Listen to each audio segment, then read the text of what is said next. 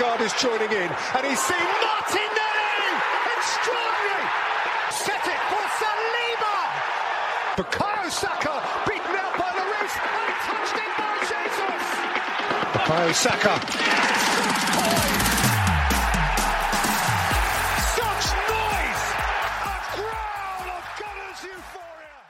Hello and welcome back to the Bruised Banana FC podcast, where today we get to talk about a game we hoped was going to be not as traumatizing as the weekend, and up being 10 times as traumatizing as the weekend. So, this is going to be a good chat. We're also going to talk about the upcoming game against Villa, who obviously just beat City, which was amazing on the day. Like, they played so well. But at the same time, now we've got to go up against them, so a bit scary. But luckily, with me to talk all this through, I am joined by the rudest Ben. How you doing, Ben? I tell you what, mate. If David Raya had cost us against Luton, I would have been rude on this podcast. Um, but thankfully, we have we have Declan Rice to thank for me being a bit more polite and hopefully a bit less uh, downbeat. Yeah, I think to be fair, Declan Rice has done a lot of favours for Raya. Um, to be honest, so yeah, obviously I'll say as well. I am the rustiest Luke with the help of the Bruised Banana FC random superlative adjective generator. Um, and yeah, I mean, we spoke about the Wolves game, Ben, just literally just a couple of days ago almost, and we were talking about how we started off well, how we scored two really really good goals, and then we kind of we, we came off of it. We we took our foot off the gas, we didn't back into it, and we brought it into squeaky bum time. We didn't need it to go into squeaky bum time, and we said hopefully Luton is not quite the same, and wasn't really the way it went. How how did you find the game?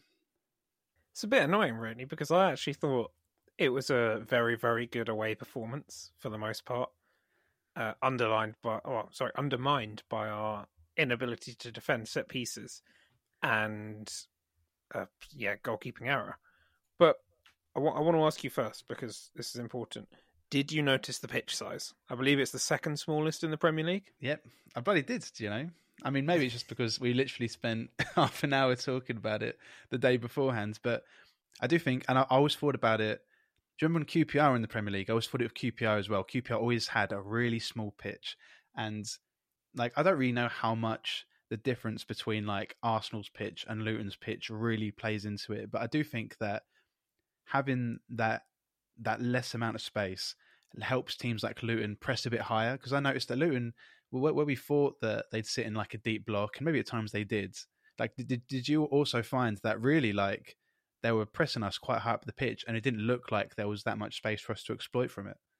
Yeah, I, they actually got their press like not not quite spot on, but really close to spot on.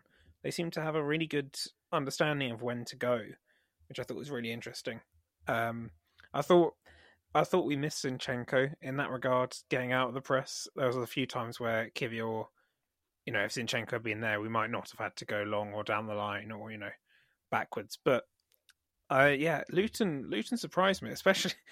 I say that when I saw the team sheet and saw Ross Barkley and Andros Townsend on there, I did sort of have a moment fearing the worst. You know, Arsenal, meme, meme Arsenal of 2018, 17. You know, we would have we would have lost two one to an Andros Townsend goal from 30 yards. So it felt like going into the game. I know we said we were confident, and then we predicted. You predicted two one, I think, didn't you? I think I actually predicted like a bit more. What did I predict? Two one. I can't remember. Basically, we predicted a bit more comprehensive, and it looked like it was going to be when we scored the first goal. You know that really clever little uh, little little throw in routine. But uh, we just we just switched off. We switched off from set pieces, and that's all they had as well. Like I can't think of another effort they had aside from the one that went in. Um, I can't think of another effort they had like from open play. I just it was the set pieces, and we just gifted them two goals from two very innocuous set pieces. I mean, that was really the story, wasn't it? Because I mean, to be fair to them, from the off, you could tell they were up for it. You could tell that they were organised. I think Rob Edwards has done such a good job at getting that like that that team as close to Prem ready as you possibly can be of that team. Because I mean, I've said before, I think this Luton team reminds me a lot of the Blackpool team that came up um, with Ian Holloway. Like I can't remember how many years ago, but it just you, you felt that at the time, like the the intentions were there, like like you could see the effort level of the players like there was there was a magic in the story of it but just in terms of quality too many of those players just weren't like what they just didn't have it. So I think they they did really well on the day, and obviously you know we know they're they're good at home because at the end of the day. Before this game, Luton had conceded as many goals at home as Spurs had conceded at home, which I think is eight. So you know they're not a team that gets turned over a lot at home. And like we saw the game against Liverpool, where Liverpool took to the 95th minute to score against them, which is probably why, similar to what you were just saying, it's frustrating when we've scored the first goal through amazing from Jesus and Xhaka to just to like. I think this is the the part where Luton get caught out sometimes is the at the Premier League.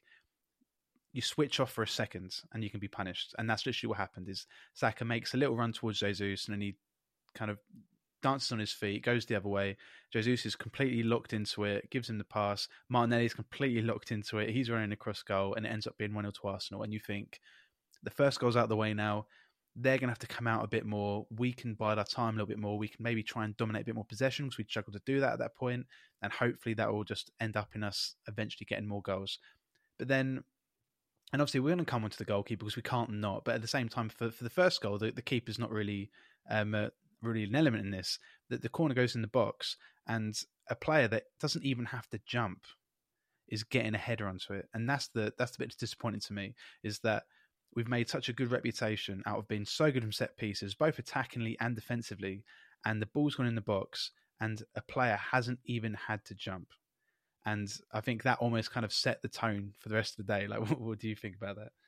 Yeah, I mean, it, it was it's sort of one of those head in hands moments because, as you say, we worked so hard to craft an opener against a Luton side that you know you you're spot on. They they were very prem ready. They or as prem ready as they could be. They pressed really well. They were playing really well, and we had that moment of quality and that moment where they switched off, where we could get the opener, and that is sort of like the that that's that's the bit where you want to be able to kick on and say, oh well, you're one nil up, you can hold on to the ball a bit longer, probe a bit like probe into the space a bit more, tire them out but we immediately give them back the initiative and give them give them a time where they can get back into their block and you know reset back into a, a game state where they're coming away with a point. So it you know it undid everything that we did, and to do it so cheaply, I think it was the, it was their first corner of the game or something, and it was a really cheap corner to give away. I remember on the on the uh, right hand side, so it just felt like we knew Luton's strengths were set pieces, and we didn't seem to combat it well. Um, and I don't know whether that was a player switching off or a tactical like um, wrinkle, but it just it just felt like the whole night for the set pieces we weren't at it. Well, they had three corners all night, so I think that alludes the problem is that they had three corners, and was it two of those were goals? I can't remember. One, I remember though. So I mean, the first goal. I remember the the second goal that Raya flaps at, and then I remember the Ross Barkley goal. I'm actually trying to, God, maybe I've pressed it. Jesus. Um, uh, yeah, so they've scored from at least two of their three corners, which is a pretty good return by them. But it does, you have to look at the issue of that. And obviously, as I say, from the first one, it's not a Raya issue, but the the other goals are hundred percent Raya issues. And you come into this, just you look at the score, the optics are, are very very bad, isn't it? It's like you concede three against Luton. Before this, we'd only conceded three away goals all season, so we know that we're good away. Like like I, I always think when I do my predictions on this pod that we're more likely to concede at home than we are concede away. It feels like we're good at keeping clean sheets away. I'm not sure how that mentality really works, but but it it feels like we're so much better at at being more resolute and not having those moments that that end up giving the other team those chances to score goals but Luton only created 0.67 xg uh, according to the xg philosophy on Twitter, and they scored three goals from it. So you have to look at the issues for that. And as I say, the first one obviously it's not right, but the goal where it goes in and he he's coming through the crowds and no it's not even uh, to a point where he's got like three or four players pushing up against him they're not even like kind of crowding him like we do with a lot of teams he just he almost kind of tries to go in there's no really conviction in his jump and and then it's it's almost it's just too easy, isn't it? It's like, and and then we talk about the Ross Barkley goal as well, where it, it's it's he shifts it, he shoots it right next to him, and I'd say that even if he chooses to go down to his hand, he should get down quick enough to save it. But the fact is, like any keeper, seeing that, like when he takes a shot and they see that it's that close to them, you just go with your feet. And I know a lot of the pundits after the game were making the Mm. same point as that. It just these are so avoidable. Um, Yeah. We said uh, we said on this pod right that Ramsdale's probably not going to get back in. We'd say it takes something dramatic to get Ramsdale back in. How dramatic do you think that performance was in that landscape? Well, I think I said I said on Twitter at the time I was like, if Ramsdale is ever going to get his place back in this side, it will be at Villa Park. But I, I mean, I don't see it because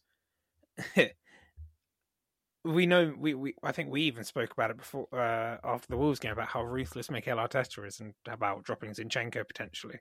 But it doesn't. I don't know if it extends to like everybody.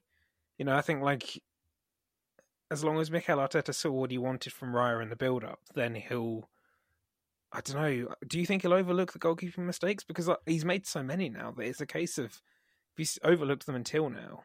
The, the, I think the problem is right that when Ramsdale has played in goal, he hasn't really staked his claim. Like if if Ramsdale, um, uh, when he played against Brentford in the league, right, if he didn't make those howlers which could have easily ended up into goals, and then against West Ham, if he didn't have like a pretty bad day there as well, in my opinion, if he played really well in these two games, then I think you come out from that game thinking, well, Ramsdale's been showing some really good stuff in the appearances he's just done.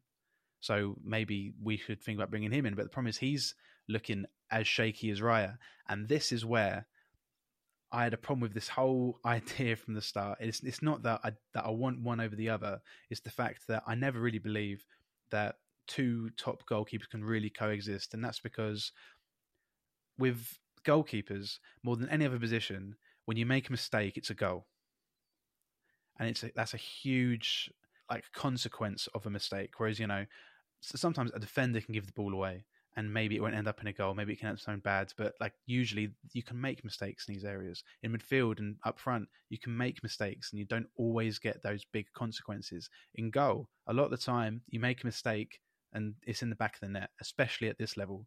So the, the problem I have with this whole situation is you don't want keepers, in my opinion, to feel like someone's breathing down their neck. I get the the idea that you want a keeper that's good enough to push them to to think, okay, I need to be at my best every day in training. But at the same time, I think there's a reason why most teams want keepers to feel secure in their position because it means they go out without that cloudness in their head, without that doubt, without that pressure that if they make a mistake, then it could be the be all and end all. And I think that's the situation we're in now where every time Ramsdale goes into the goal now, he knows he's got to be prime Kahn to get any chance to get in ahead of Raya. And Raya's going out thinking, well, I've not really been told I'm definitely number one, and Ramsdale's a good keeper as well. So if I keep making these mistakes, I'm lose my place. So I think it, it's it's almost making both of them worse goalkeepers because n- neither of them have the confidence or, I guess, the the lack of pressure to be able to go out without a clear mind. Like, w- what do you think? Well, I mean, I don't know the reason it. You mentioned Prime Carton. Raya was moving like Primal Spina on against Luton. it was just like people are calling him Raimunia. yeah, um, yeah. I, I don't. I agree. With, I've always agreed with you. I know we've had this discussion several times about two goalkeepers and is it good and it's probably not good and this is why. It's one of those things where it's going to have to be sorted out one way or another soon. Like whether Raya's just told you are undisputed number one, if if we if that's the if that's the reason, but we can't keep going on like this. And we I saw someone suggested we play Ramsdale for the away games and Raya for the home games. You're like, it's just it's a it's just a bit of a piss take at that point, isn't it? It's like Yeah. babying two fully grown adults. Um, yeah, it's it's got to change, and it's got to it's got to improve. We've I'd say we've got to improve, but I thought we were quite good again. So like, it's just Mm. I saw I saw a stat. I don't know if you've seen this stat. Arsenal simultaneously have the best defense, or simultaneously have the best defense in the league, and have the most errors leading to goals. Yeah, which is Like- mad. Can you imagine if we didn't shoot ourselves in the foot? We'd we'd pick up points against more points against Spurs, and we'd have picked up more points against Fulham. Like we're s- we we're six points clear of City at the moment. We could be twelve points or ten points clear of City. It's yeah, honestly, this team like Premier League games have some consequence, but not as much as like Champions League knockout games, and it needs to be sorted by that point, or FA or the FA Cup tie against Liverpool we got coming up. Because mistakes in those games, you're not going to get the sort of chances that we got against Luton to score four. There'll be games where you, you know you can only score two maybe, and if you're conceding one from a a mistake, then you're already playing catch up. That is literally, it, isn't it? And I mean, I say, and, and, Phil, we can we can move on from the goalkeeping situation now because uh, I, we've we've covered it quite well, I think. But you know, as you say, it is something that we've got to sort out, and and in the team as well, because it, it's just it feels mad to me that we can be so good defensively generally, and you can see like in a lot of games don't really give away chances. Like even in the Luton game, zero point six seven xG in a, in a game that we conceded three goals in. They had four shots on target all day. Um, uh, they only had the three corners, so we didn't even give them that many set pieces. So I mean, it it just feels like for a team that maybe is a bit young. Maybe that's part of why. But as as as you mentioned, it's I don't- people I like don't it can Jorginho as well that's doing it. Like when you look at like the, if the mistakes are in goal, then Raya and Ramsdale are both uh, se- like pretty seasoned professionals, um, and the mistakes aren't coming from the young like the young players in the team. There was F- Saka against Fulham, but you know Saliba's playing fine. Um, you know, Mm. Martin Odegaard, even Fabio Vieira when he's played has been like the mistakes are coming from, as you say, like Jorginho, Zinchenko, players Yeah. that honestly should know better. It's Um, true. it's true. and it just it is just like it feels like at times they're playing with too like playing too comfortably, and like you just they just switch off for a second, and before you know it, we've conceded or something. And it's just as I say, it needs to change. Something needs to happen there. I don't know what's going to happen. Like I feel like we will just keep conceding stupid goals because we concede because we concede so few so few goals though. Like the goals that we concede have to be stupid. Mhm. Like you can have the um oh what's his name? You can have the the uh, Benny Hill music going over the Arsenal conceding reel this this season. Like it's been ridiculous. I can't think of a single goal where I've gone, oh, you know what? Oh, actually, that's a lie. Cunha's goal for Wolves really good, but even that was from a mistake. But like, Yeah. I don't know. We don't concede a goal, and I'm like, oh, you know what? That was really well worked. That was really that was us really well beaten. It's like, right, who's given the ball away? Who's forgotten to track the run? You know, who's lost out in the header? All that. It's like, it feels like we're just shooting ourselves in the foot time and time again. And in fairness, if we're doing that um, and still winning, then I suppose that's good because there'll be a time when surely we don't shoot ourselves in the foot. Well, Um, you'd hope so. Yeah, well, exactly. So hopefully we pick up the points now while we're doing it, and when we're not doing it, who knows, man? It's it's a strange one, isn't it? Because we're top, like a couple of points clear, and no Arsenal fan will, will say we've had a like we've played well this season. Like we've had some good spells, but if you ask them, have you played well? We'll say not really. We've been a bit like dysfunctional and we've ground out results. We've had a lot of late winners, but yeah, it's it's it's weird. Have you seen that meme where the guy, it- the, the meme is someone's tweeted saying, "Last night I asked my boss to give me less money for wages because I trusted my grind so much." yeah, yeah. I've seen like that. Like landlord to increase my rent because I want to Yeah, because I trust my grind. That's the word. Yeah, um, Like, but yeah, it's a bit like that. But it's also what Man City are doing, isn't it? It's like yeah, yeah. there's just it's a weird season. Yeah, I mean, but coming away from that, there is obviously, as you say, like you know, it was a good performance. There is still uh, a lot of positives you can take from it, and one of the biggest ones is another good performance for Kai Havertz, who's really starting to put together now a good body of work to to show that he can be like something positive in this team. And I thought I saw against Luton, especially when we went behind, a player that is a lot more confident and willing to take responsibility and try and push us forwards. And that's not really something I've seen from him in pretty much any game previously. So I think that he's becoming a lot more comfortable in his own skin at Arsenal. And I think that in his goal, you kind of see part of the formula of what Arteta really wants to have at Arsenal, which is Gabriel Jesus is one of the best striker foils in the league, possibly in Europe.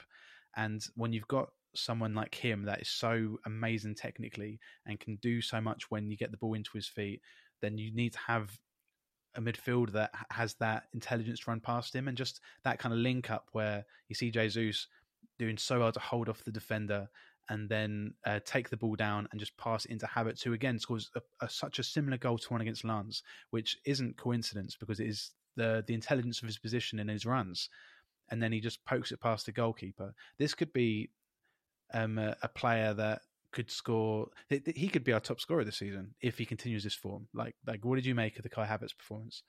Yeah, I, I thought it was his best game in an Arsenal shirt. I, I, mean, I've been, as you know, I've been on the Havertz uh, sympathiser side since we signed him. I really like him as a player, but he did take some time to find his feet, and you know, I think it's difficult because he's being asked to play sort of as a left eight in a four three three and as a striker in a four four two. Mm-hmm. And it, you know, you know what I mean. He's playing as that left yeah. eight, but also effectively asked to run beyond Jesus when we're in situations like that. So it's a new role. I think he's, I think he's improving every game. I thought he had, his, as I say, had his best game against Luton. Um, and I, I do, I do honestly think that if you don't watch the ball all the time, he becomes a lot better. Like, oh, he was before, and now he's getting on the ball as well and making things happen. And obviously, goals are going to change perceptions and improve perceptions. You know, you could if he'd had an awful game and scored, like like take um, Cole Palmer against United, he was having an awful half, scored, and all of a sudden, you know, he's like, oh, he had a decent half, he scored mm-hmm. a goal, because goals are such a valuable currency in football. But I, I think he's really starting to find his feet, and I'm I'm really interested to see where it goes because obviously we don't have anyone else like him in the squad, so going forward, um, at left eight. If he's a, if he's not in the side, it's Trossard, who's a bit different, or Fabio Vieira, who's very different. Like it sort of has to work with Havertz, and I think I think it will. You know, he's by all accounts a very intelligent, very hardworking footballer. So I'm I'm happy that we're seeing sort of what I guess was planned to happen coming to fruition. It's, it's quite um, reassuring, I suppose, that Arteta and Edu haven't lost their marbles. Yeah, yeah, and you know, to be honest, it is it's good to see at this point because I think we're about to go into the Christmas run in, where obviously you know we we we're into that point now where the calendar's full of games, and you know with Liverpool coming kind of back into their ascendance, and City will at some point get it right. You know that the points pick up in this run when everyone's tired and all the teams below us are playing a lot more games than they're used to playing that the points pick up here are so valuable because when it comes to January and we get obviously the the Liverpool FA Cup game and then the winter break, we need to be able to kind of go into that winter break knowing the situation so we can kind of go away, recuperate and plan. And so I think these games are huge. So just picking up the win is amazing. Obviously, like I say, Havertz played amazingly. Um, Gabby Jesus again, like like he was a leader on that pitch. He like he wanted the ball. He, he scored the goal. He set up a goal he was always looking to um, like uh, even his part for the Martinelli goal where he kind of sprints over to take the throw in and um, uh, creates that chance. It's, it's, stuff like that, isn't it? It's it's players that have that ability to play the game at like 90 miles an hour for the duration of that 90 minutes are the, are the players that really show up in these types of games. And also, I don't want to like gloss over the you know Saka again. We know what Saka does, um, uh, but obviously we have to talk about Declan Rice because Declan Rice was once again the the 90 plus minute winner for, for Arsenal oh, this time. In one hundred million pound bargain. Hundred percent, hundred percent. If I've ever seen one, I, will tell you. Like, um, ask a question as well. I saw a really interesting tweet, um, where you know a lot of people are saying hundred million, what a bargain. Give um, West Ham another twenty million, like as a joke, obviously. Um, but I saw someone say maybe this is what a hundred million player like pound player looks like, and we're just seeing so much stupid overspending on players that just aren't worth that kind of money that we're almost kind of become deluded in our heads from from what we've seen that we think that that this isn't what we should be expecting. Like like what do you think about that? Do you think that because because I mean, hundred million pounds, fuck ton of money, right? Like Arsenal never spent the money on anyone. Like well, immediately when we bought Rice, if he had scored no goals up to this point but still performed as he's performing, I'd have said this is what I expect from Rice. But the fact that he's adding these incredible point winning moments on is obviously like a huge thing. But do you think like Rice is at this point in time performing as a hundred million pound player should be performing? Yeah, un- I mean, undoubtedly, I think you expect a, hun- a 100 million pound player to transform your team, and that is what Declan Rice is doing, defensively mm. and offensively. You know, he's eh, so good at breaking up play and seeing passes through. Like his his passing through lines does need some work, but it's still very good. Like we're, when we're saying needs some work, you know, needs some work for a player that costs 100 million pounds. You might expect to do it better, but yeah, yeah, you know everything else he does, breaking up the play, reading the play, uh, recycling the ball, it's all incredible. Like it's to the highest standard that you could ask for if you're building a footballer. Um, and as you say, the fact that he's adding goals in, which I know is something he's said several times that he wants to do in his career, that's that's only going to help him further and make him a better all round player. And we've got to just hope that he carries on because he is he's unbelievable at the moment. There's no there's no two ways about it. You know, he is he's he's going to quickly rival Saka for the face of Arsenal Football Club. I think. Mm, yeah, no, I, I, agree with that. I think the, the best way I'd describe it is when we talk about like his passing and line, like say the line breaking passes. The best thing I would explain is like you have if I have him on one hand and Zinchenko on the other hand, I'd say Rice has more passes in his locker than Zinchenko. Like if you're going to go through, if you're going to put them both on a, like a training pitch and say, okay, I want you to like fizz this one into this guy's feet. I want you to like switch this over to that flank to like stuff like that. If you were to go through every pass that like we've seen Xabi Alonso, Steven Gerrard, Paul Scholes play, I'd say all in all, um, I'd say Declan Rice has got more more of them in his locker. But I'd say that Zinchenko, the reason he's more progressive than Declan Rice is because it's, it's stuff along with the passes. It's, it's the his his touch and it, like the brain as well. The fact that I think sometimes a big thing about Zinchenko is his first touch always takes the ball into an angle that creates the angle for the pass. And I think it's stuff like that that Rice has to work on. It's the consistency of that. But you know, he's he's coming a long way, and, and I think well, he is actually a superb player. He's spoken before about um, sort of like learning from Jorginho, and Jorginho is similar mm. to Zinchenko in that way because exactly they don't have the physicality that Rice has to be able to sort of bully their way out of situations. We've seen it with Partey as well. You know, he can go shoulder to shoulder if he takes a heavy touch and come out with the ball. Zinchenko and Jorginho don't have that luxury. So, you know, if Rice can pick up all the things that Jorginho does, and he won't do, he won't be, um, you know, he won't be as good because Jorginho's reading of the game, understanding of the game, seeing passes and everything is sort of one of those things that comes naturally to him. I'm sure. Um, but if he picks up like any even half of what Jorginho's got, then he'll be an unbelievable player. Like he'll continue to develop, and that's what you, I guess that's kind of what you want to see as well. You don't want to see him at 100 million and stay there. You want to see him adding more strings to his bow. Like if he scores, if he starts scoring from outside the box when there's actually a keeper there, for instance, unlike at Chelsea, um, you know, you start seeing that. You're He's like, wow, a few times, yeah, yeah, he has, he has. But it's like if we're struggling to break down a low block, and do you remember? Was it Thomas Partey against I can't remember who it was. I know he hit the woodwork against Spurs, but yeah, oh. against Southampton. I was, I was, um, I was, I was there for that one, unfortunately. And no, I mean, I'm talking about the, the goal that he scored. Was was that oh. against Spurs? You know, oh, he yeah, curled yeah, it into the top corner from like a standing start.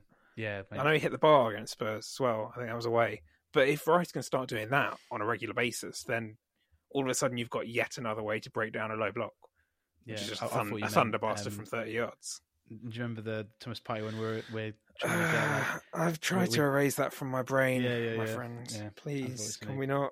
It, it still hurts. Just uh, every someone that. said to, someone said to me, watch it, and every time focus on a different player, and I've never been able to see it the same again because like really? you watch you watch four people like fall to their knees, you hear sixty thousand people in the stadium just sigh, like the massive Mate. sigh of depression. It's, just, it's mad because oh, it was oh, raucous, man. Like as soon as Odegaard yeah, yeah. Goal, oh, well, Trossard hit the bar, didn't he? Yeah, so it was yeah, like yeah. a everyone thought we were going to get the winner, and then we had the chance to continue circulating the ball, and like we had two on the right. I remember we had I think we had Saka and White on the right, and you just see Partey line it up, and you just th- hit everybody in front of their TVs going, "Please, for the love of God, no!"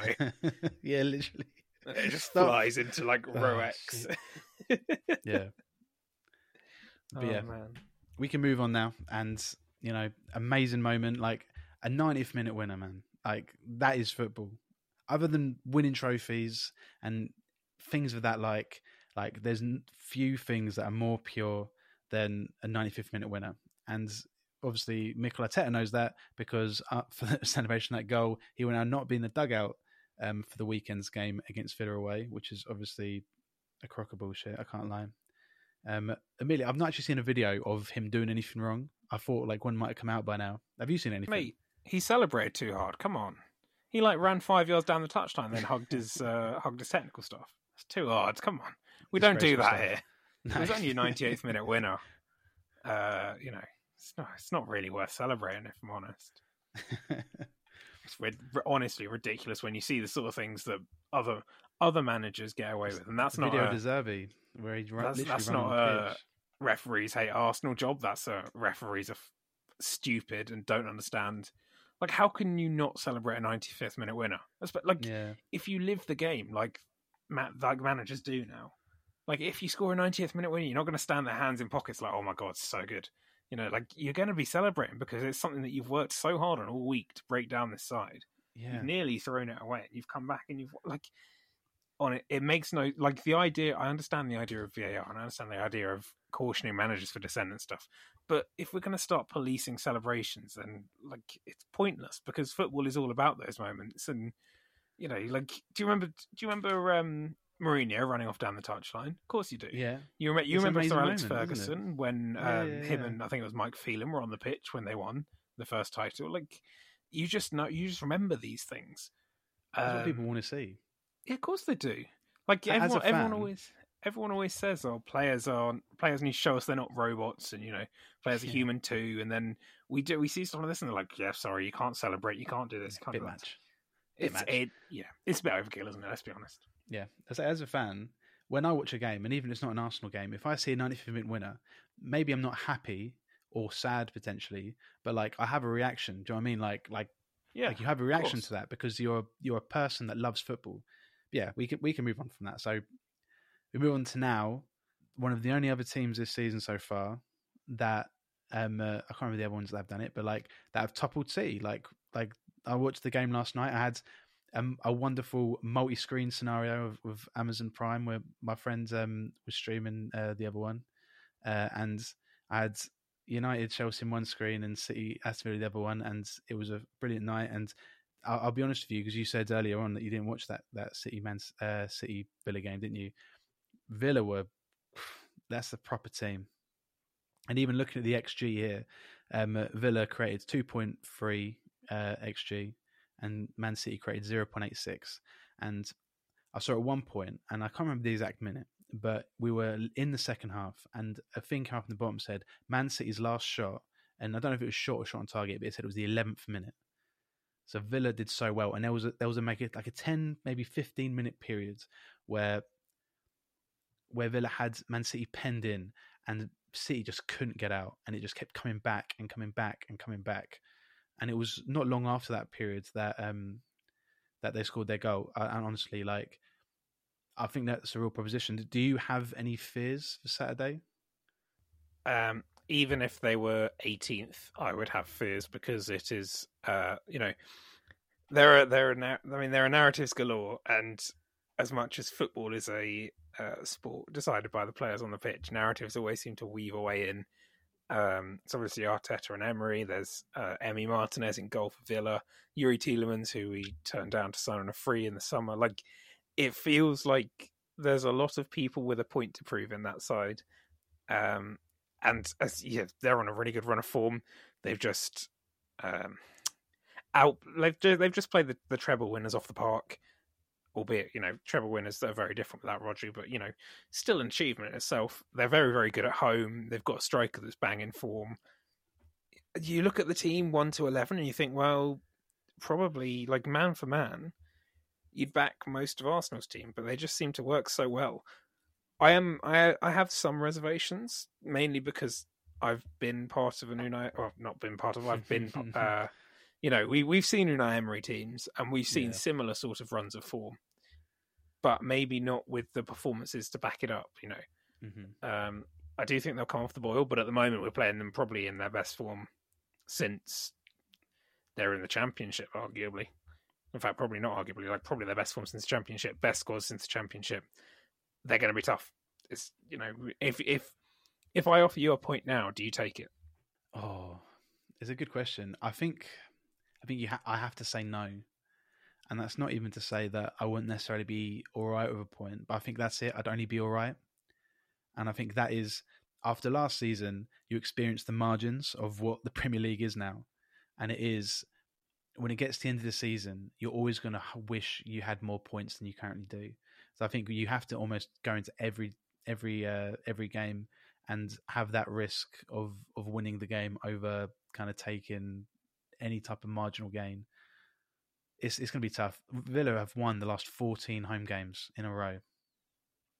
So they are a proper proposition at home. But as well as I say about Aston Villa, like how well they played yesterday, and obviously they were fantastic. There was a point early on where Haaland had one or two very good chances. He had a header which was really well saved by Emi Martinez. If that goes in, could be very very different that game. So you know, I think a lot of it is down to whether or not we can. I don't know whether or not we can take our chances well enough to extent that we get those margin gains. It's similar to what Luton did against us, where obviously I'm not relying necessarily on a goalkeeping blunder like happened against us, but it's almost like if we can maximise our chances early on, then we can hopefully bend the game to our favour. Um, in terms of team selection, Ben, what, what are you thinking in, ter- in terms of like the, the team we saw against Luton to Saturday? Do, do you think there's going to be any big changes? I think we'll probably see Zinchenko back in. Um, obviously, it's bad news about Tomiyasu. I think if Tomiyasu was fit, he'd be a shoe in with White on the other side. Yeah. Um, I don't think. I mean, I, I think in midfield it sort of picks itself. Havertz is in such a good Mm. run of goal scoring form now. He, he does Uh, tend he's to really start bench, start bench, start bench. Yeah, he? So you think yeah. this is going to be the, the point where he gets the the ever fabled I, th- double I think start? I think he'll get the nod because I just I, I think he'll be really useful, especially if we have to go over their press, um, Mhm. sort of into midfield, getting the knockdowns. I know Jesus is really really good at it, um, but having Havertz as well just gives you another outlet. Um, and I think Saka, Martinelli, I mean Saka, Martinelli, Jesus, if they're fit, pick themselves, don't they? Mhm. So the only change I might see is at left back. We we might see a goalkeeping change, but I mean, I I'm think thinking so. it's very unlikely at this Yeah. point. So I think even even if Raya was at that point, I think when the alternative of someone that uh, hasn't played for a few weeks and before then hadn't played for a very long time, all things considered, yeah, then you're not even he, he's not even coming in warm. Do you know what I mean? Like you're bringing in a keeper that isn't in the best form in the in the last two games he's played. That also hasn't really played much football. So like we're almost kind of fucked either way. yeah, Possibly. it's it's a tough one, isn't it? It's like damned if you do, damned if you don't. Mm. What about you? Would you uh, what what did you make of Kiwior? Like, would you would you give him another start? Do you think Zinchenko just walks back in? Like, because uh, I mean, Zinchenko's made some errors, but Kiwior wasn't great. So what do you do? at, at this point, right, to me, Kiwior at left back feels a bit like a square peg in a round hole. And that's not to say that he won't ever be good there. I just think that, and, and I think this pretty evident against Luton, he just, he wasn't really in the right areas to be effective. And whether that is offensively or defensively, I get the the logic for playing him because we're going up against a team that is going to try and be really, really physical. It's going to be a lot more duels in the air. This is the kind of stuff that Kiwior thrives in. But I think, same as what you said earlier, when Zinchenko came on the pitch, he just it, it initiated quite a big change in the entire team to the point where we're able to push him back a little bit more. We're able to create more chances. Obviously, like how good he's on the ball when he comes in the central area, like he can just be so so dangerous. And it's not that I expect Kiwior to do that, but even if he was to do like you know, Tomiyasu plays that position this season and he's done really, really well. He doesn't do it the same as Zinchenko, but he has his own way of doing it. I think that Kiwior is just kind of struggling for that, to be honest. Uh, it, it could be a case that he's just he's still adapting. You know, what I mean, when he signed him last January, Yeah. he's not played that much football. You know, I'm I'm not completely sold on Kiwior just yet. I have to be honest. Yeah, I think he's he's one of those players that works in a certain role, and I don't think we've quite found it yet. Um, but but you know, we have to have faith because what like we've seen what he's what Arteta and Edu have managed to achieve with what the squad that we started with and where we are now. So you Mm-hmm. know, you have to have faith that if we don't play him, we'll probably sell him for double our money. I would guess maybe like 25, 30 million, maybe. Yeah. Um, I mean, that all depends on buyers, obviously, but is we're in that sort of nice Liverpool position where even our off sale, like, do you remember Liverpool when they sell? I think it was like Bournemouth, like uh, Ibe and Sheyi Oyo and or Ojo and um, Do you know where Jordan Ibe is now? For nine million. I was No. told this. Someone said, wait, wait, wait, wait, wait. I was told this the other day. Jordan Ibe. How, how, do you remember how much they? I mean, let me actually check here because I'm going as Wikipedia. Didn't So- they buy him for like 17 million or something? So they signed him for it's a club record 50 million fee, and also, but there was a buyback and a sell on, uh, including the agreement. Jesus. Um, uh, at the moment, um, uh, he is at Ebbsfleet, who are playing National League. Weren't they playing Ramsgate last week? They're not actually too far above Ramsgate, to be honest. yeah, well, exactly. They're in the same league Um, that Wrexham were in last season, I think, or maybe, maybe this maybe actually the league below that. But I know it because um, I've got a friend who, um, like around my area, like there's also a team that's called Maidstone, and, and they're doing all right in their league. I think they're they're kind of they they got relegated from the league that Wrexham are in, and now they're in the same league as Ebbsfleet. And um and my, my friend who supports them said to me like, "Do you know who plays for Ebbsfleet?" I don't know. He was like, "Jordan I was like, fucking hell, that's a fall from grace." Yeah, as I say, it's, it, we're in that position where our players now might actually sell for something. Like everyone wants offcuts, even from like from successful teams. Whereas before it was like, do you mind if you take this bloke who's doesn't get in our team that finished eighth last season? You know. hmm Um, so I think I think we're in a strong position with most of our squad. Funnily enough, I was thinking this last time we recorded, but it's mad to me that we've spent so much money and yet arguably still need to strengthen in all four areas. Like strange. when you it? think we've got we've got a goalkeeping conundrum at the moment, everyone's crying out for a striker. Uh, we need a midfielder because Partey can't stay fit. Um, and we need at least one defender, probably two. We probably need a fullback and a centre back.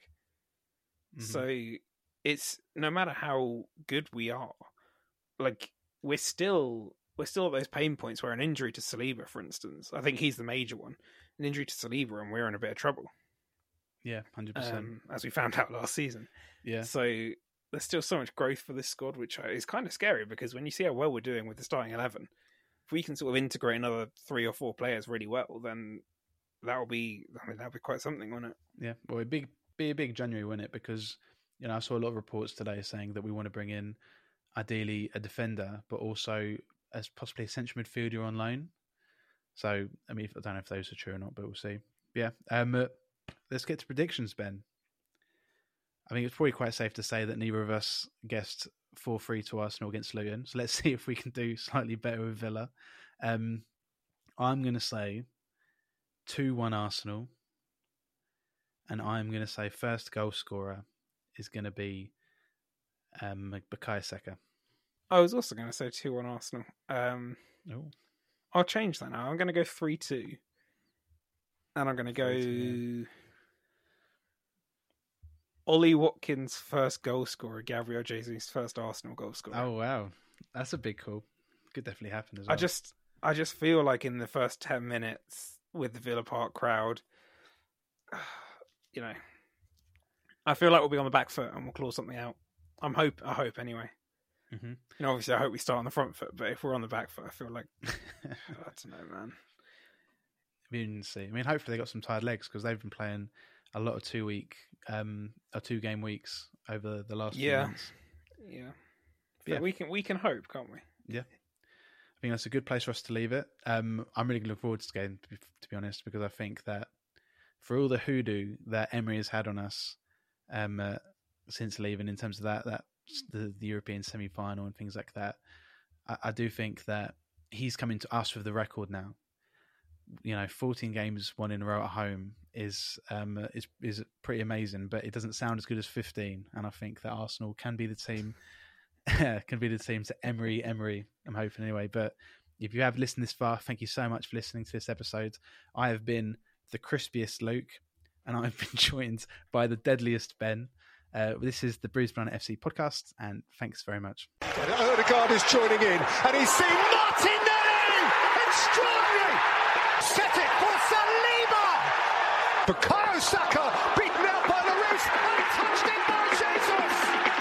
Bukayo Saka.